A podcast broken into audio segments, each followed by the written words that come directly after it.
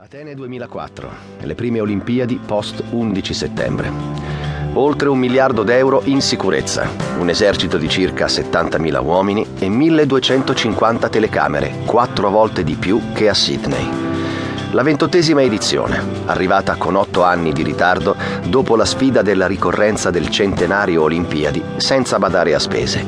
I conti, salati, si faranno più avanti.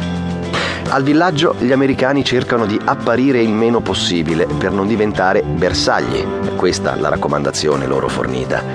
Il paradosso dei padroni dello sport, che alla fine saranno davanti a tutti nel medagliere, costretti a mimetizzarsi, ad apparire come dei fantasmi nella prima Olimpiade post Ground Zero. Un fantasma in pista è anche l'ultimo tedoforo, quello che ha acceso il fuoco sacro di Olimpia del braciere che accompagna con la sua fiamma l'intera durata dei giochi. Costantinos Kenteris, velocista, campione olimpico sui 200 metri a Sydney, eroe di una nazione, vittima di uno strano incidente in motocicletta per sfuggire agli ispettori dell'antidoping. Olimpiade nella terra dei miti, Olimpiadi di miti finiti per terra per una frenata di troppo in moto.